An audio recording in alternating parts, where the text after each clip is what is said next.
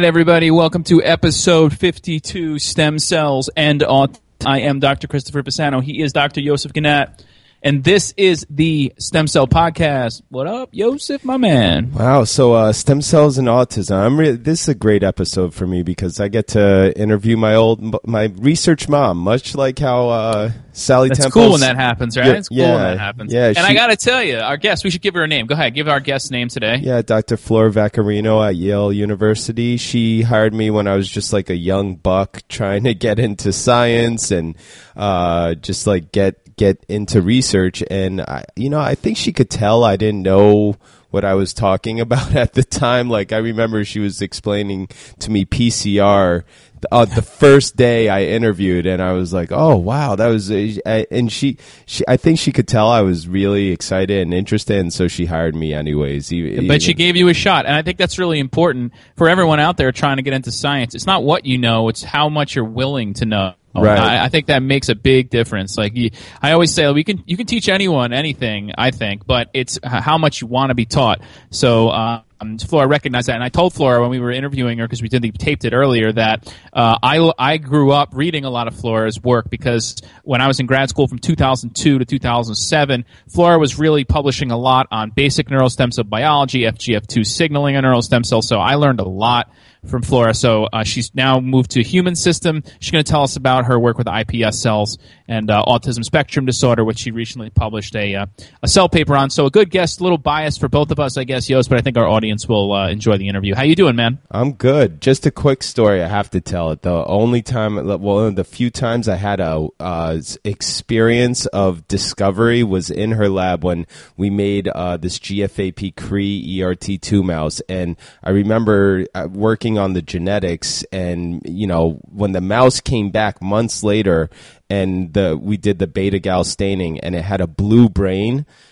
it was like, whoa, we made a blue brain out of, uh, you know, a blue mouse brain for, as a genetic reporter, obviously. But it was one of those moments, a discovery. whoa. yeah. I still had the picture on my wall. I was just like, wow, look And at look at you now, brain. man. You're hooked Yeah, ever so, since you uh, in science. So uh, things have seemed to gone full circle here. Speaking of which, I have an announcement to make that I will be uh, uh, starting in September, be working at the New York Stem Cell Foundation as a staff scientist. And so after about nine years of working close to or around Lorenz Studer, uh, it's uh, now time for me to uh, move on. And uh, I just want to thank him uh, for everything over the years. And I'm real excited to start my new position at the New York Stem Cell Foundation. Oh yeah, man! so- Congratulations, that's awesome, and that's actually very fitting. Then that you had your your the, the woman, uh, the scientist that gave you your first shot today on the day where you announced that you're now taking your next step in your career. That's actually pretty That's uh, uh, pretty cool. Congratulations, man! I'm excited. The Ni- NICEF is a great place. In fact, I, I think we plan to interview Scott Noggle from the New York Stem Cell Foundation on the next uh, episode 53 to tell us about his high throughput. But we're on 52, so let's focus here. Uh, we are the Stem Cell Podcast. Um, we are the official podcast of the International Society for Stem Cell Research, the ISSCR. Go to isscr.org and check them out for all they have to offer. Um, we've the the stem cell podcast be blowing up, Yos. Um, I can tell you guys that thanks to all of you listeners we remain on the iTunes What's Hot in uh, science and medicine, and we're it's not we're really within the top twenty uh, on the What's Hot in science and medicine. Thank you to everybody. We've now reached uh, over a hundred thousand. Uh, I mean, I think it's like sixty thousand uniques, which means that there are sixty thousand unique people who have checked it out, uh, the show, and that is an incredible feat. Joseph and I are really proud of. And Yos, man, uh, it's it's been a pleasure to do this with you, and I think we're going to blow this thing up even further and take it to places that we never thought we could take it. Yeah, and that's minus the first six months. Uh, Right, Before exactly. we moved uh, to Blurberry for our stats. So uh, yeah, it's a milestone for us, and uh, we hope to keep it going. So uh, We will keep it rocking and rolling, and we will now continue the show rolling. We will get into the first segment of the show, which is the Science Roundup, which is brought to you by our friends at Thermo Fisher. Um, you guys know about Thermo. We talk about them on every show. They helped us out, and they help you guys out, and all of your research needs. Um, you can go to our website, stemcellpodcast.com, click on the banner uh, that we have there, and it'll take you to see all their products. Um, we had a bunch of people from Thermo on talking about their differentiation products. You can go to lifetechnologies.com slash differentiation and check that out. And real quick, before I hand it over to Yost, make sure you go to stemcellpodcast.com and sign up for the newsletter so all of those paper summaries uh, and new episodes can get sent to you as soon as the show airs. All right, Yost, what do you got, man? Yeah, so uh, for the science roundup, the breadth part, uh, we have a proceedings of the Royal Society B. I don't know why they put that letter B at What's the end. I, I, lo- I love that, but it's like how like you know hip hop slang everybody calls each There's other. There's no B. A? Uh, I know, right? Where's A? uh, so Royal, Royal Society B project. Uh, this project's called the Wildlife of Our Homes project, where they use citizen science, one of my favorite things, uh, to reveal thousands of microbes found in our homes. They found genetic traces of more than seventy-two thousand taxa of fungi or fungi, uh, more than 125,000 taxa of bacteria, um, thousands of which don't even have names. Also found that while fungi are uh, found inside the home varied widely from region to region, bacteria really don't vary in terms of the places where they're found. And they also found a, a rural ho- home from one part of the country could very likely have a similar population of bacteria to an urban home thousands of miles away. So uh, there's some similarity there. And, and what they also found was that pets resulted in favoring specific types of bacteria as well as the ratio of men to women. For instance, uh, more men in the homes resulted in more armpit bacteria. So, Oh. yeah. so uh, I guess that you know, I there's more armpit bacteria when you got guys around, um, which is funny. But uh, Do you think that correlates to the amount of hair under the arm, or do you think men just sweat more? I, I think it's the latter. So uh, there was a Nature Cell Biology uh, where uh, program where they uh, reprogrammed cancer cells back to normalcy. So uh, this paper they restored normal levels of microRNA in cancer cells to reverse their aberrant cell growth. So normally uh, adhesion proteins like E cadherin and uh, P120 interact with a key player in the production of microRNAs, but when they are disrupted in cancer cells, the microRNAs are misregulated and the cells grow out of control. So they looked at a new cell adhesion uh, gene called PLEC-HA1. uh, I mean, sorry, PLEC-HA7, which uh, maintains E cadherin and P120 in a tumor suppressive state, and loss of the what they call the apical PLEC-HA7 micro pro- processor complex is an early and somewhat universal cancer event, and uh, they administered uh, the affected microRNAs to the cancer cells to put a break on the cancer. So they were able to successfully reprogram the cancer cells. So you can find that in Nature Cell Biology. Uh, there's a PLOS one uh, paper where they basically showed that uh, it, it's disputing the. There's been this notion out there that gut bacteria, the, that a certain phylum of gut bacteria, one called Firm, Firmicutes. Uh, in the gut bacteria are more common among people who are overweight, while thinner people tend to have more of the phylum But this paper did like a meta analysis and they found there was just too much variance in the stool samples to make that claim. So uh, gut bacteria a little bit uh, more complicated than thought. Um, there was a NEJM study, New England Journal of Medicine, uh, where they studied a gene region of uh, this gene region called FTO and how genetic differences in this region lead to obesity. So they found evidence of a major control switchboard in human adipocyte progenitor cells, so fat progenitor cells, in people uh, with that are at risk uh, that have versions of the FTO gene region uh, where activates two distinct genes called IRX, sorry, two distant genes called IRX3 and IRX5, which control thermogenesis, whereby adipocytes dissipate energy as heat instead of storing it as fat.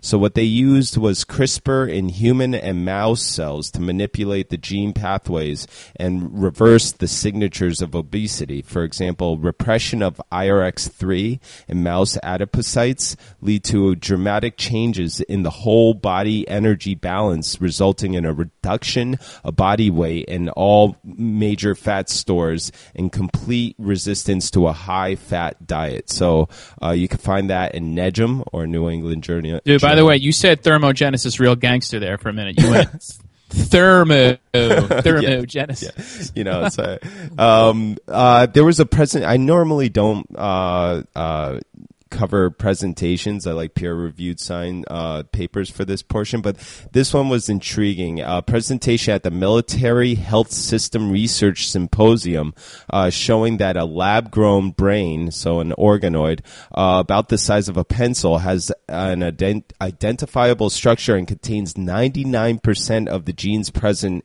in the human fetal brain. So the main thing that was missing in this uh, organoid was the vascular system, which we've talked about uh, in the past. But they let it grow to the 12 week point, and uh, it was meant to match like a five week old human brain. And it, what I just thought was important was that it contained 99% of the uh, genes found at that time point in the human fetal brain. So uh, that you know that's pretty much Wow. most of it. Yeah. So we'll hopefully see a paper in that soon, but I'll post a link to it on uh, the website. Uh, there was a neuron paper detailing two parts of the hippocampus that work together to, to determine what uh, a stimulus, whether a stimulus is completely new or related to something familiar. Like uh, when you see somebody who looks like that college uh, friend of yours uh, from a while ago. So the dentate gyrus and this and uh, region of the hippocampus called the CA1 or CA1 compete here. So dentate gyrus is where new neurons are born in the hippocampus, and so uh, w- the dentate gyrus assumes that the familiar person that you're seeing is not the person, while CA3 ignores details about the person and just retrieves memories of that person. So CA3 makes the ultimate decision in what they call pattern completion, and so the, it's crazy how they how they did this study. They used rats with implanted electrodes and chocolate sprinkles on a running track floors with different textures uh, of the floor. man. Yeah, and that's how they figured this pathway out. So you can find that in Neuron. Uh, I have a sort of an ominous uh, thing here. There was a Springer announced Springer, the journal, the publishing journal. Uh, they found Oh, I saw they, this, they dude. announced a retraction of 64 articles in 10 journals after an internal investigation discovered discovered fabricated peer review reports linked to the articles' publication. So uh, not good. And uh, I just heard on the news this morning that they did a uh, they tried to reproduce hundred results uh, uh, of Yeah, papers yeah, and two-third- Psychology or something Yeah, like yeah, psychology paper. Two thirds were unreproducible, but I don't know. Just keeping track of that stuff. We'll post stuff to this, but uh, as long as you know the police are out there policing these uh, these things, uh, it gives me confidence that we'll clean some of this stuff up. Um, there was a PLOS one paper showing that a high fat fat diet may impair TRPV1 receptors. This is the chili pepper receptor in the stomach that signals fullness. So uh, basically, you could possibly use hot peppers to like trick your brain into feeling full. They found that depletion of TRPV1 receptors dampens the response of gastric nerves to stretch, resulting in delayed fullness and increased food consumption. Uh, and just moving on, did you see the Sprouts libido pill for women was approved by the FDA? Did you see I this? saw that, Yeah, man. That's that's gonna be big news over there. So, Well, what uh, does it do though? I don't understand. It's, Like, it's it's some- it takes like four to six weeks to work and uh, results in one extra sex act per month, and it's it's kind of expensive. is it just is it just is it just like uh, desire It increases desire? There's no actual because Viagra we know what happens. Yeah, right? it increased blood flow to the penis. We know what happens, but for a woman, Yeah, this one I think uh, works on the serotonin. It was it was a serotonin receptor. Okay, so it's more mood. It's more like drive. Yeah, and it takes a while to to work, and it, it has a small effect. But you know, the women that I heard who had uh, tried the trial, they speak wonders about it. So uh, Really? yeah, so for some people it really works, um, but it's no Spanish fly or whatever. It's the the male, Spanish fly. Yeah, the male male equivalent of a of a you know a female equivalent of Viagra. But uh, real quick, I'm just going to announce that uh, Biogen. IDEC, uh, the co- the company, and Columbia University Medical Center announced that they will map the genes and clinical traits of 1,500 people with ALS or Lou Gehrig's disease in an attempt to find a treatment. The effort is being financed in part of that. You remember the ice bucket challenge that you and I did? Yep. S- So they raised 115 million dollars, and uh, with that money, they're going to use uh, 3.5 million dollars to do this project. So uh, hopefully that'll help uh, spur some Cool. discoveries for that disease. And Very, very nice. Yeah, I, I guess I'll just I have a few more, but I'm going to end on that in the interest of time. All right, cool. So, uh, thank you, man. So, uh, I'll start um, because I saw this in the news. Uh, you remember uh, Haruko Obokata, uh, Yes. who was the uh, famous lead author behind the STAP cell controversy conver- controversial paper. So, you know, we thought that was all gone. Now, apparently, she's accusing. She is accusing the NHK, which is basically, I think it's, it's like our NPR. It's like the Japanese, um, you know, national kind of uh, public broadcasting organization. She's accusing them of grossly violating her human rights. Um, so I guess she took issue uh, with the way they they handled her scandal, uh, how they put her up there, how they basically made her look to be guilty before anything was came out, even though she was. Um, and uh, so she's now accusing them of, of violating her human rights. There's an investigation going on in Japan. So the STAP story uh, Oh, continues. that's some hubris right there. Okay. Yeah, I know, right? Uh, You shouldn't. Uh, please don't tell me that I'm doing something wrong and make me seem like I'm doing something wrong because I did something wrong. So there were. Um, this is good. Did you know that stem cells went to space, man? Or they're going to space? What? So stem cell, they, the st- I guess stem cells are going to go to space, and they had a they had a kind of prototype.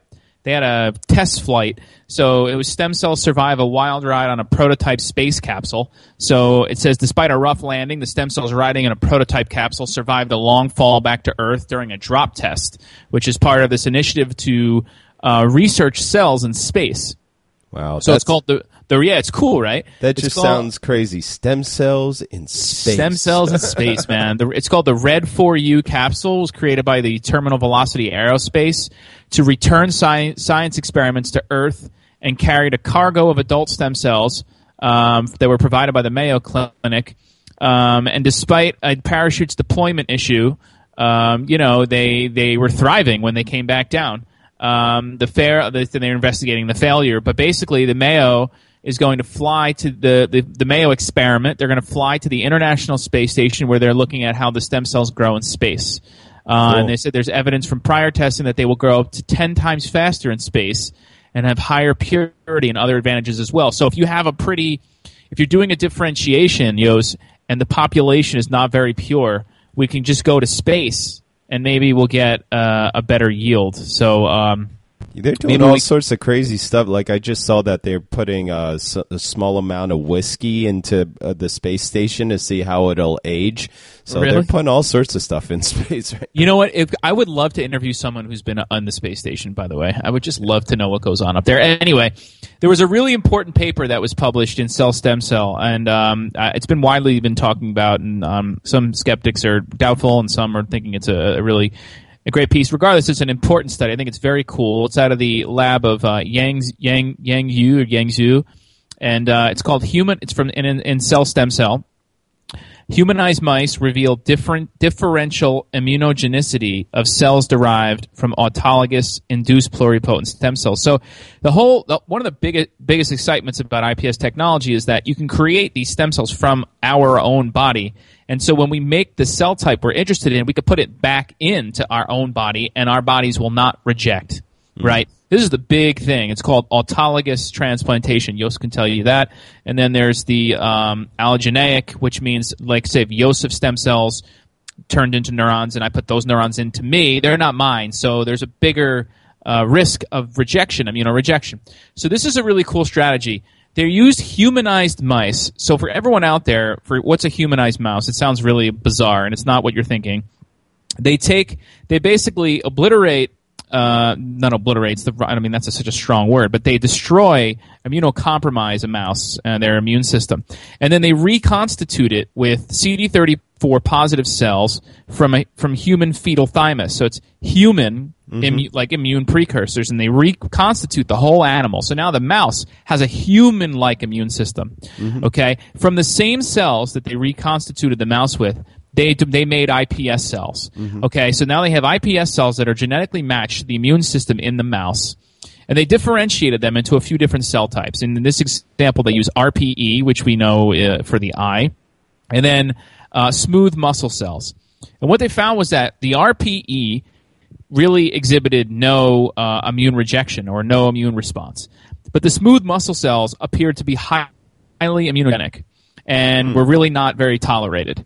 And so what they saw was that it wasn't a pan thing, but it was very specific to the cell type that you were putting in. And they found that it's due to this abnormal expression of immunogenic antigens in these uh, iPS-derived smooth muscle, cell, muscle cells, but not in the RPE. But So wait, said- Chris, I thought the RPE was, or at least when you place them in the eye, it's immunoprivileged uh, area. Is uh, In is- the eye, yeah. Here they didn't put them in the eye. They, they were just putting them in the body to see if they would reject. You know, I don't know where they put them, but um, they're saying that the findings support the feasibility of developing H human iPSC derived RPE for treating MAC degen, Mm-hmm. while the other cell types might we might have to be cautious about this and deal with it on a case by case basis. So this is something for the dopaminergic field. They're putting human dopaminergic, but that's not autologous, right? Yost, Right. the plan is allogeneic. So I guess what the, the caution to this paper is just because it comes from your own body doesn't mean when they put it back they're always going to take and not reject. So, but it also is a check mark for RPE. If you're working with RPE, they seem to be tolerated well. Yeah. Um, and then just a quick I'll segue to that. You know, Takahashi in Japan, Masahayo Takahashi had this IPS RPE uh, clinical trial going on. I didn't know, Yos, that was stopped. It was delayed. Yeah, it's delayed. There was like a genomic issue. One of their IPS had an oncogene that was mutated, and they had to like fix that. I didn't realize that. Bad so news. Bad news. Bad news. I hope that gets back on track.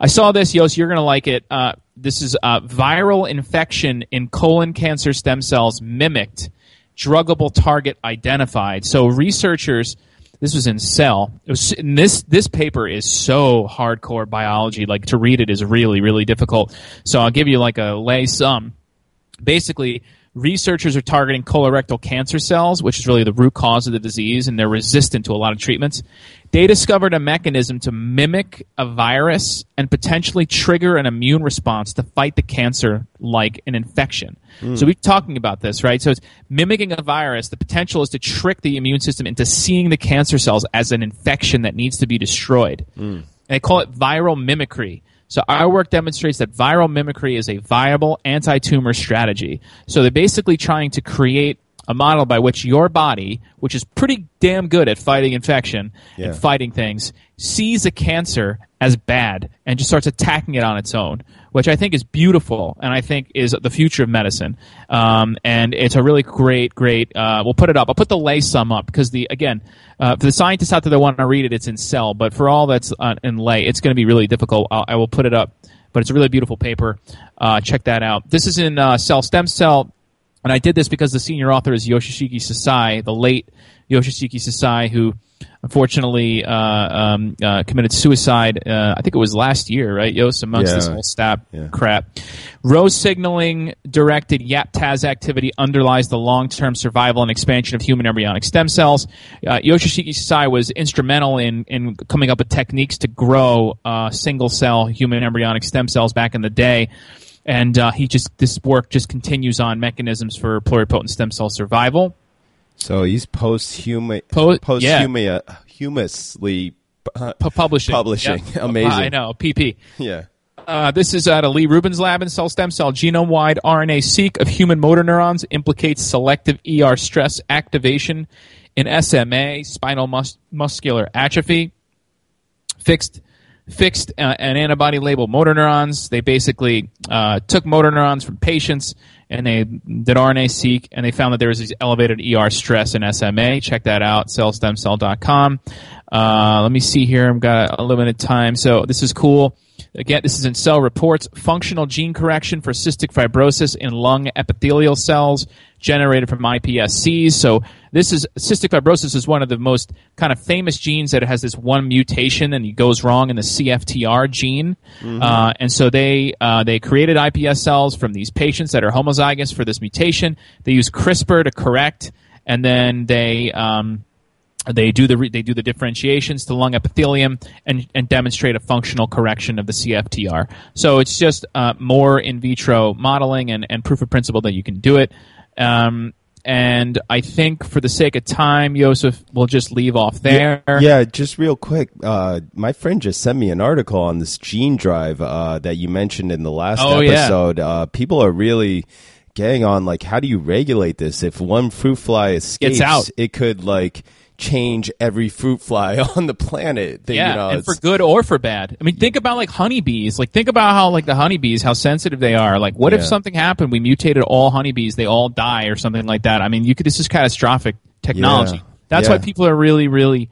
Uh, you know about this. And for everyone out there, Gene Drive, we talked about it. Please read up on it. It's a very interesting and, and and hot topic. I'll post to this uh, article that he sent me in Science. It's called "Safeguarding Gene Drive Experiments in the Laboratory." So I haven't read it yet, but uh, people are people are on this. This is a big issue. Uh, yeah, August twenty eighth issue. So yeah, and and our friend Paul Knopfler um, uh, did a nice does nice piece on gene drive. So you can go to ipscell.com and check out the Knops blog. That's what I say, the Knop blog. Blog. Um, all right, so we should move to the interview segment of the show, right, Yos? Yes, sir. So get Flora on. So the interview segment of the Stem Cell Podcast is uh, now sponsored by Stem Cell Technologies. I think everybody, uh, at least in science, at least in stem cell te- uh, technology and stem cell world, knows stem cell technologies, and um, in particular their media's the teaser one and teaser E8 maintenance media. I know they're widely used commercial media, and um, so the, the folks at Stem Cell Technologies want to let everybody know that uh, if you're using those, there are ways to use those medias and not have to feed your cells on the weekend. Um, and to do that,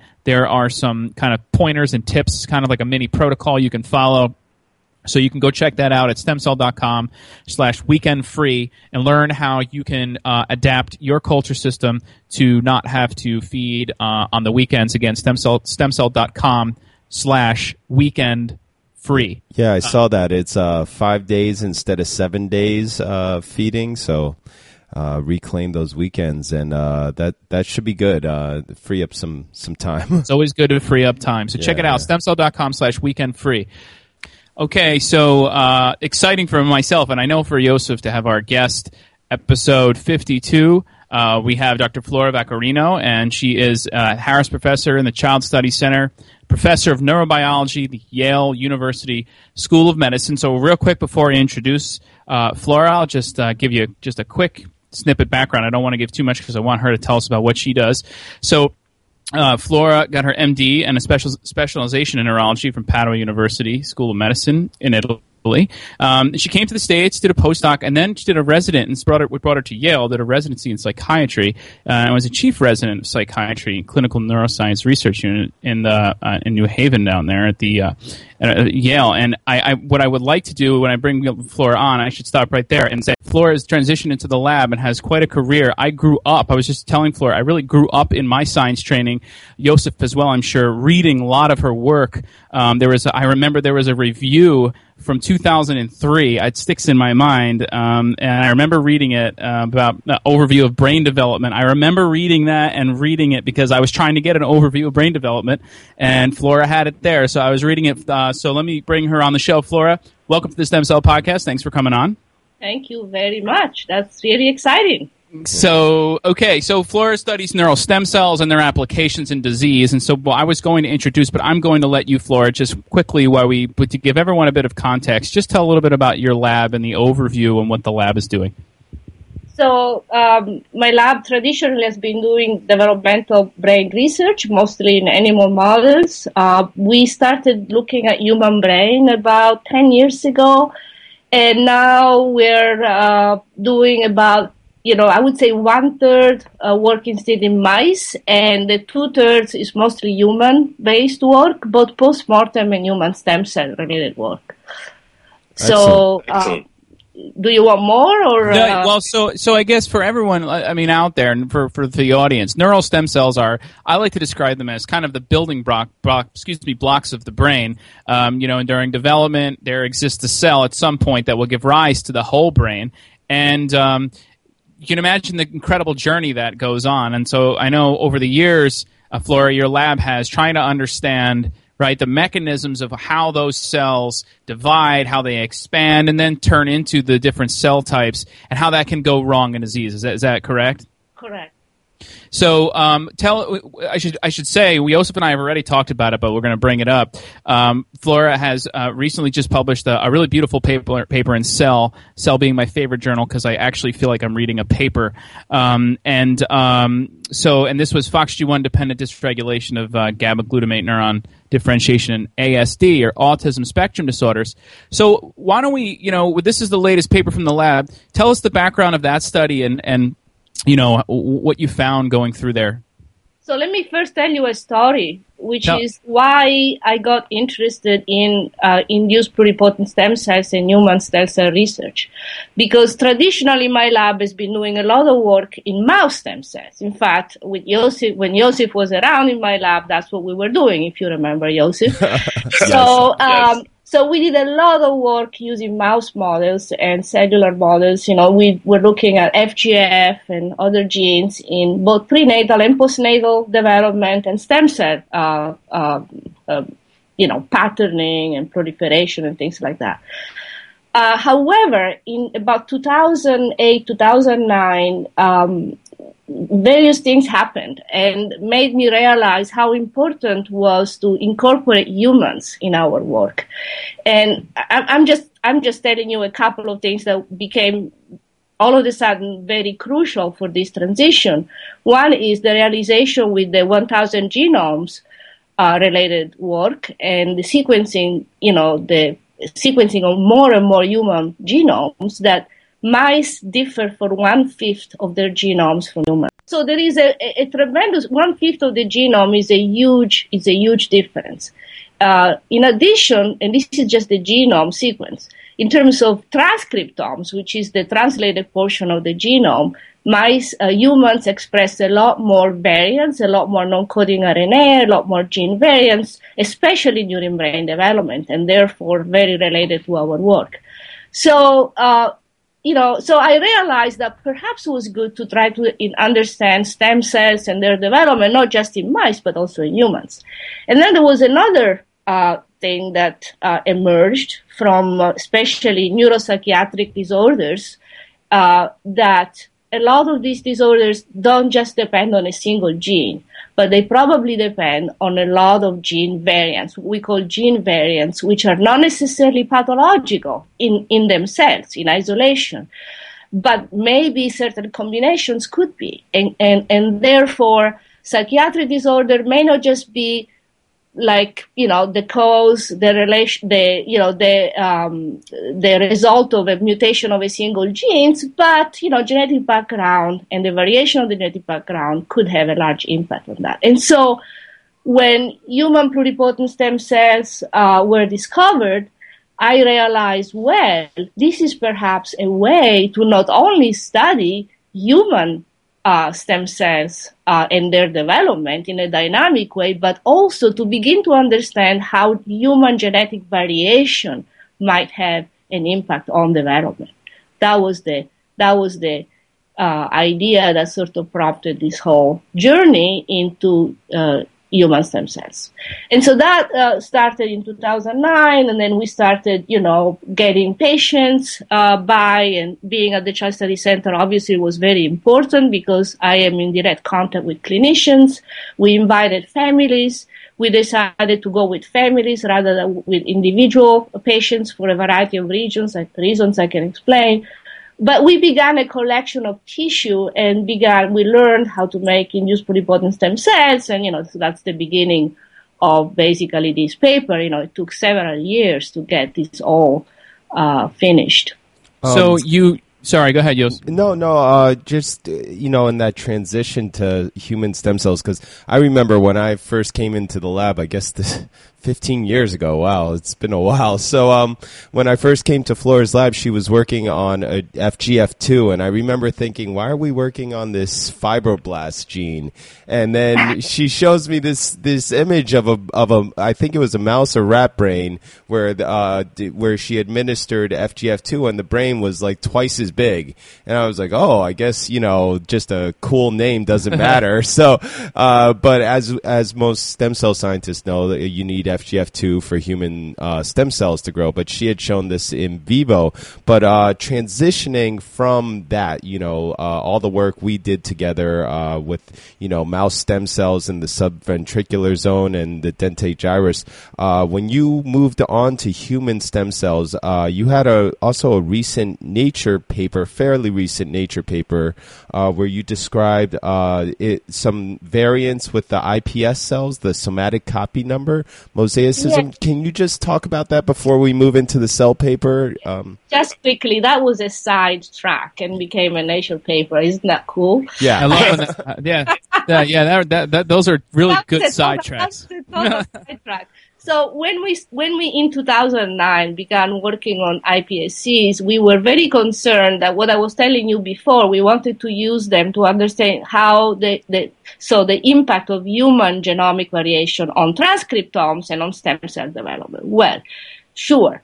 A few papers started to emerge saying, well, guess what? iPSCs are not really immune from mutations they do change in vitro. They accumulate hundreds of mutations. So then, well, uh, if that's true, uh, we better look at that because then we are not going to be able to look, look at true gen- human genetic variation if these cells continuously change in vitro and they're unstable. So then we decided, well, before we start really big time relying on this model. Let's look at that. So we did the first uh, large, relatively large scale genome sequencing effort.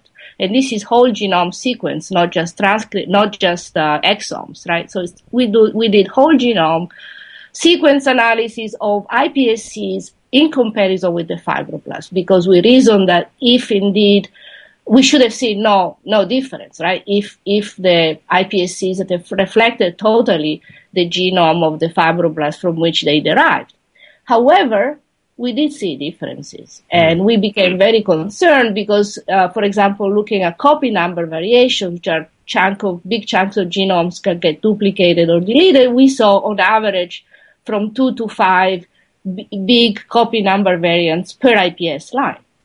So uh, so then we did further work. Again, we were very concerned, but we ended up discovering that these copy number variations, and now we're also looking at single nucleotide variations, are actually not, in great part, not generated in vitro, but pre-existing in the fibroblast of origin. So we realized that the reason why we didn't people don't see this variant is because they're so low frequency that when you sequence the whole fibroblast fibroblast population, being that a mosaic of different uh, mutated cells, you may not see what's present in maybe 1 or 2% of the fibroblasts. However, when you generate IPS, since they're all derived from one cell, you do see variations that are reflective of the genome of single cells. So basically what that tells us is that uh, fibroblast and, and also brains and probably many tissues are not a single genome. They do accumulate genomic variation and we need to be aware of that. It's an interesting biological phenomenon. And we, we need to be aware when we do IPS work in particular because, you know, that reflects the genome of one cell that, you know, it's, it's not necessarily reflective of the whole cell population. So that, that was, that was the nature paper. So, so when, when we make when we make iPS cells from fibroblasts from somatic cells and we typically make a bunch of different lines from the same patient right? So did you see that it would vary with lines? So if you took the fibroblast and you had three clones made three different lines would all three lines have a different sort of mosaicism or would they all be very similar? So, i would imagine because it's stochastic how the how the iPSCs are, our ips cells are made Right. So, so in the 95% of the cases, they were all different, but okay. some of them shared some mutations because these mutations were frequent enough so stochastically, right. we could see that in two separate lines. Okay. And so these were the mutations that were present at more than 20% frequency in the overall fibroblast population. So you can also calculate if a mutation is less than 5%, you know, the chance of being shared by randomly two fibroblasts is, is very minimal, right? But also depends on the, how the biopsy is taken, you know, and it could be that two cells by chance share the same lineage, and so they may also share mutations. Okay. So the bottom line is that these these mutations are shared, uh, or they could be present only in that one cell that you're analyzing. But if you, on average, make your conclusion dependent on more than one IPS line, then I think you know you have a good chance of overcoming this phenomenon that could potentially alter your results. So my suggestion then is uh, to be aware of this and to do enough IPS lines right in order to, you know, potentially um, avoid this uh, potential artifact that you might have. Although, in, as I said, in itself is a very interesting biological phenomenon, uh, which so, I don't think we have the time to discuss today.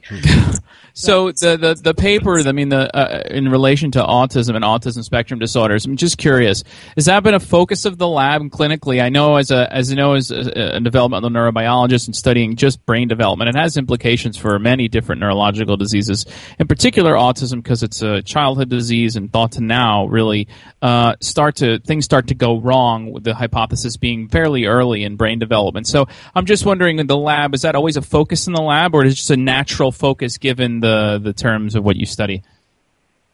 Well, it's kind of a bit of both because uh, one thing that Joseph mentioned was my work on FGF, right? Remember, right. Joseph, we were injecting FGF, and we still do, by the way. and uh, we are seeing interesting things at earlier when we inject FGF at earlier stages. But what's happening with FGF is an increase in brain size and perhaps also a more convoluted brain in certain areas. So when we learned that um, one particular risk factor for autism is an increase in brain size, and that uh, some of the kids that uh, are doing worse in terms of language scores, for example, and, and social development have this strange phenomenon where there is an acceleration of brain growth in the very first few months of life. That sort of sparked our interest, particularly in relation to the work on FGF. So I thought, well, this could be an interesting, could be not just a marker for increased severity, but perhaps could be uh, underlying a particular interesting biological subtype of autism and may give us insights into pathophysiology. And so uh, you know, another important thing is that we wanted to study idiopathic autism. We, you know, we wanted to, you know, look at the 80% or so cases that for which there was no defined right, right. genetic mutation. And this uh, brain um, overgrowth uh, cuts across that. You find it in the so-called idiopathic cases. You find in some of the ones that are not idiopathic. So it seemed to us a very interesting biological phenotype that was kind of rooted in our in our mouse studies, and we were interested in that. We knew a bit about the biology of brain growth or overgrowth, and so you know we decided, hey, why don't we study this in patients? So our patient collection, in fact, starts by uh, selecting for this type of patients with brain overgrowth. Mm. So that was that was something that uh, perhaps you know uh, also was important because the reason why we were able to get results with only four families perhaps is also rooted in the fact that these particular families share this important biological phenotype. So moving, mo- moving into the weeds of this paper, so uh, you got into organoids, I see. So uh, organoids are this new method of growing tissue in the lab using stem cells. And so, uh, in this paper, used organoids uh, derived from iPS cells from uh, patients with autism, and uh, I guess family members as controls. Is yes, is, yes. So, um, and what you found was a difference in the amount of GABA neurons, and that was uh, dependent on FOX uh, G1 or BF1 expression. Basal was it uh, basal forebrain, Chris? BF1 uh, brain. It's brain factor one. Brain Is that right, factor. Flora? Brain Factor Yeah. One. So it's got two names, Fox G1 and BF1. And uh, Right. Chris has a great antibody for that, by the way. um, so, uh, so uh, why don't you bring us uh, through like the results, uh, what you found by looking at these organoids? So, first of all, the organoid was, um, I mean, we, we don't necessarily need to go into that. I think it was crucial because in our hands were very reproducible and, you know, where we were able to really do RNA sequencing, um, you know, without any further selection of the organoids. So we would take four organoids and be able to see reproducible results, you know.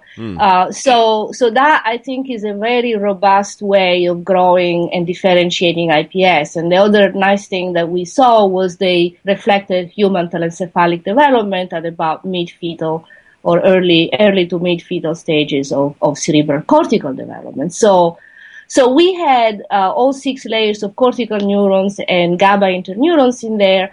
GABA interneurons in these organoids are typically below 5% in controls, which is sort of, you know, what you normally might see in, in cerebral cortex. So, however, uh, when we saw the transcriptome of these organoids, we uh, we we um, analyzed them with uh, gene network analysis, and one of the gene network that we identified uh, revealed an overexpression, not an underexpression, but an overexpression of telencephalic genes, in particular those reflective of GABAergic neurons. So we said, hmm, this is interesting. There is an overexpression of genes expressed in the telencephalon, not an underexpression of as people thought before, right? Um, Right. You think Right. decrease GABA cells in schizophrenia, maybe in depression, so why Right. not? Yeah. So, so then we looked at the biology of the cells, and indeed we confirmed with immunocytochemistry that uh, there was an increase in, in early GABA neurons, as uh, shown by, for example, the transcription factor DLX and uh, the GABA synthetic enzyme and other markers.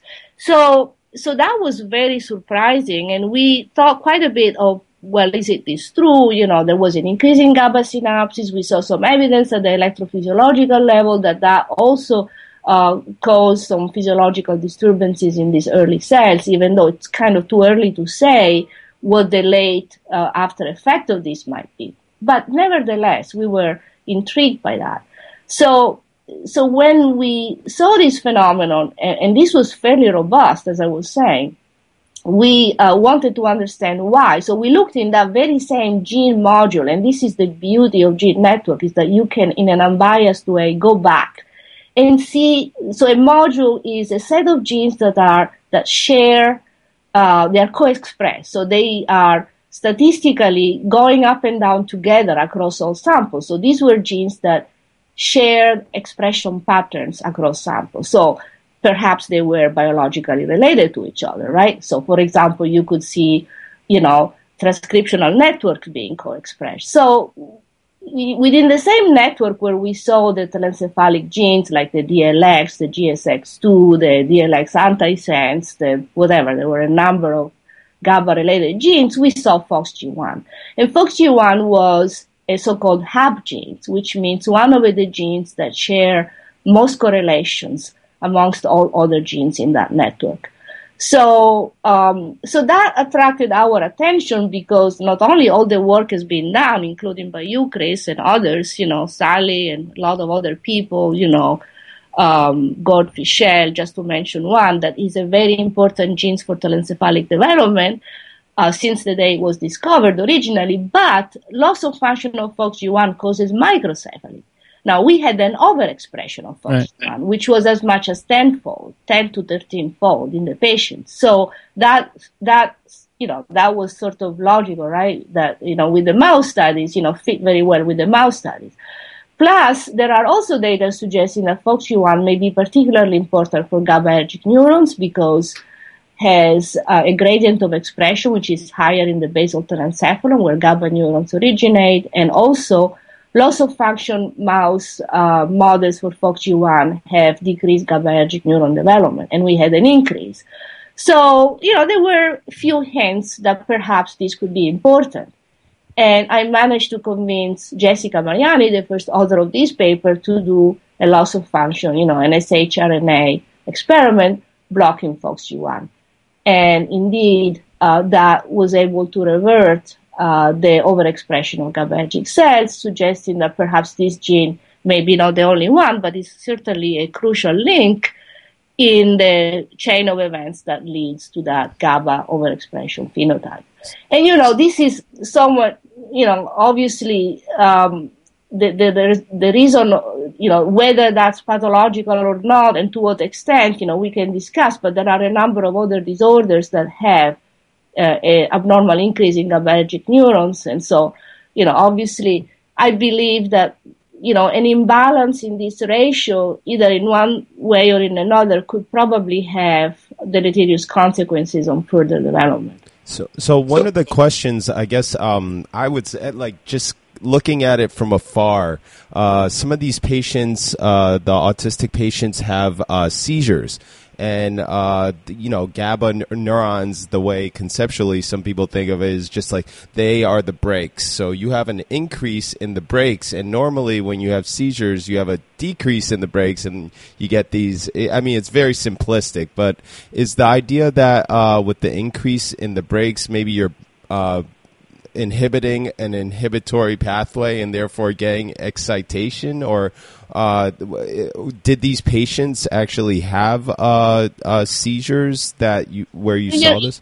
You're raising an important issue. I mean, um, first of all, the phenomenon of seizures in developmental disorder is still poorly understood. Just to tell you one thing, there are patients with duplication of FOXG1, and one of the most important, so overexpression in that mm. case too. Mm they have seizures as that's the number one I thing see. that they have. Yeah. So, um, so, so, you know, autism has seizures. Some of the patients have seizures. In our case, we didn't have seizures in our patient, but it is, you know, it is about 10 to 20%. So it's a kind of give and take, you know.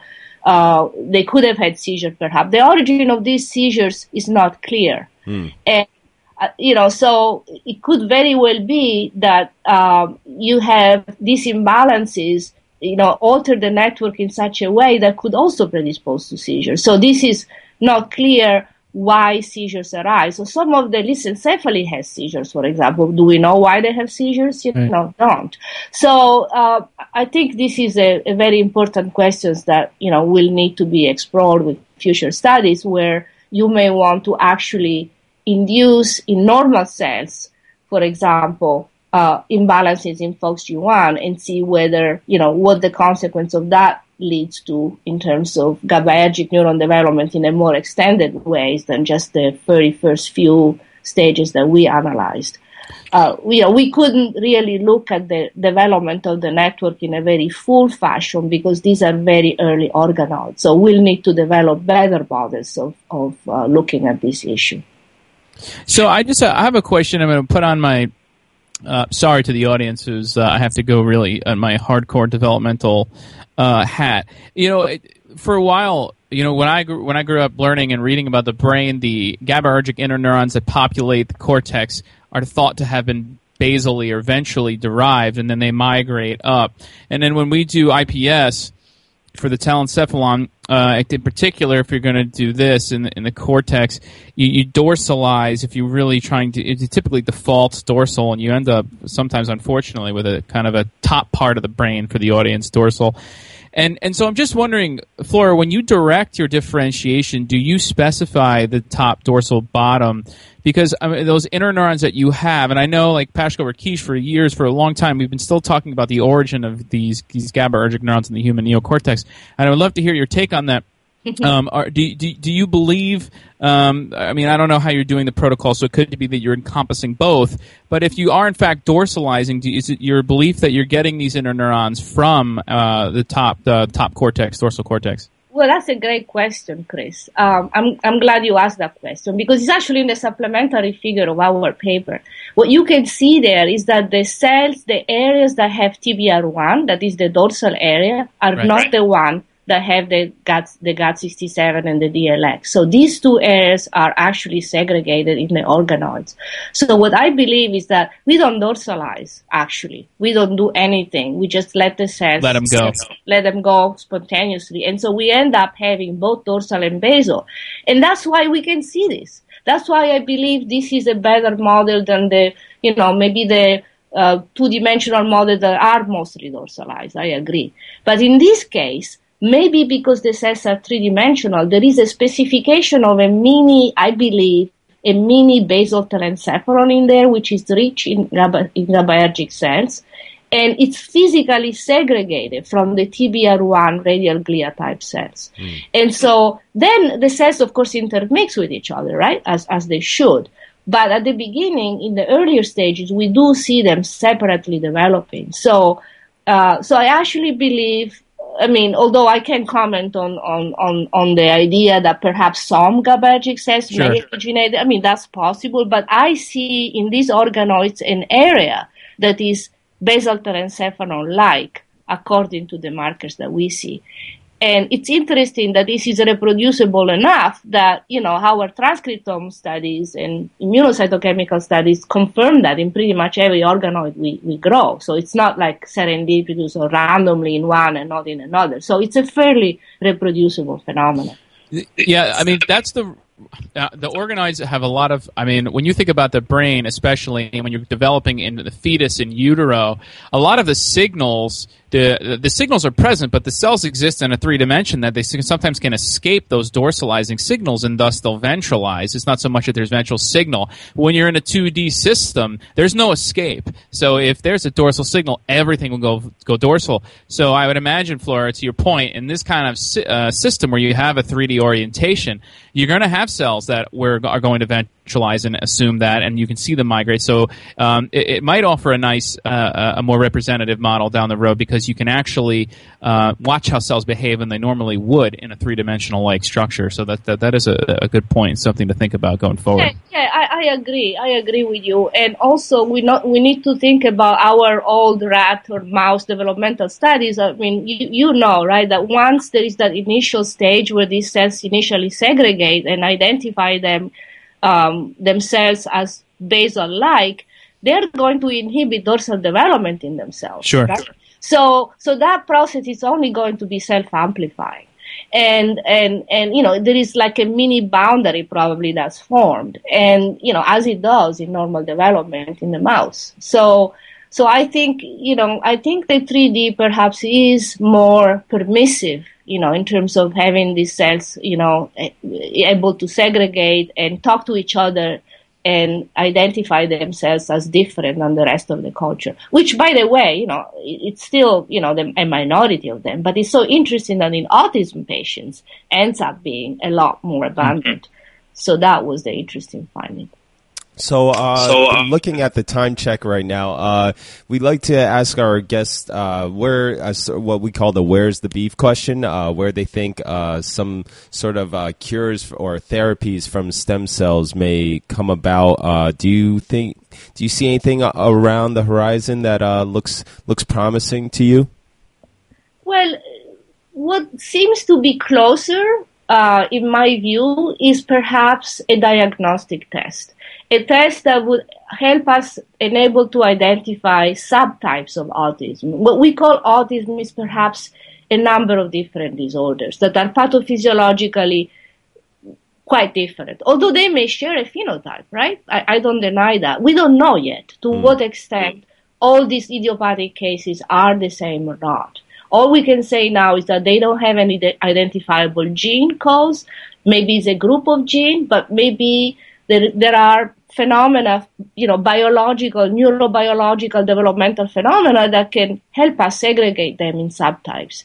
And because we know from the early therapeutic studies that are being done as we speak that these drugs, uh, including GABAergic drugs, don't don't uh, seem to be um, working in all patients. So I'm wondering whether a better way to segregate patients based on neurobiological developmental criteria might actually help doing designing better drug studies.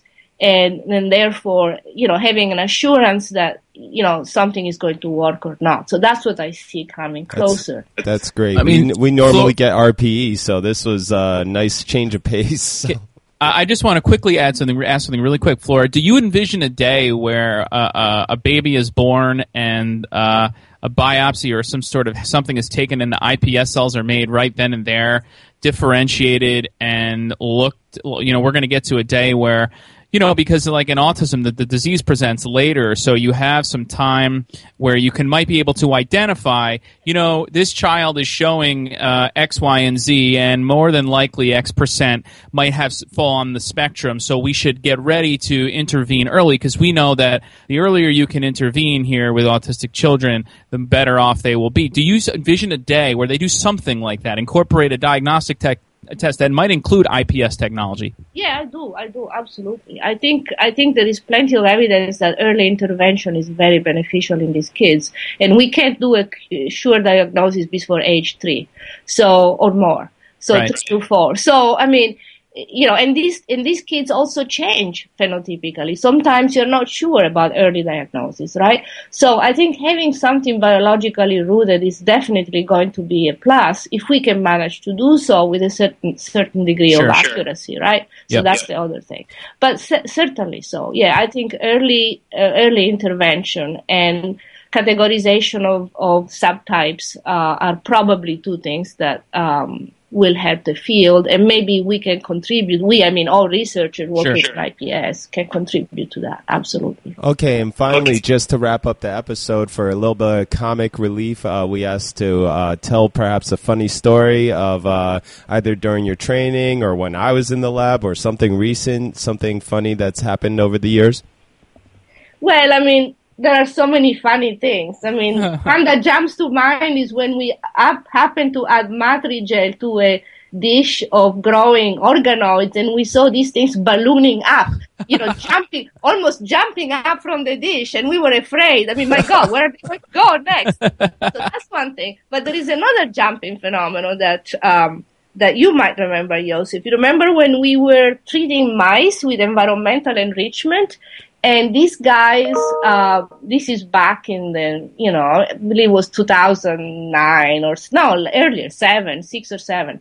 Anyhow, these guys became so smart and so excited of, you know, being raised in these enriched conditions with toys and all kinds of perks that they decided, they decided they don't want to stay in the cage anymore. Right? So they jumped out?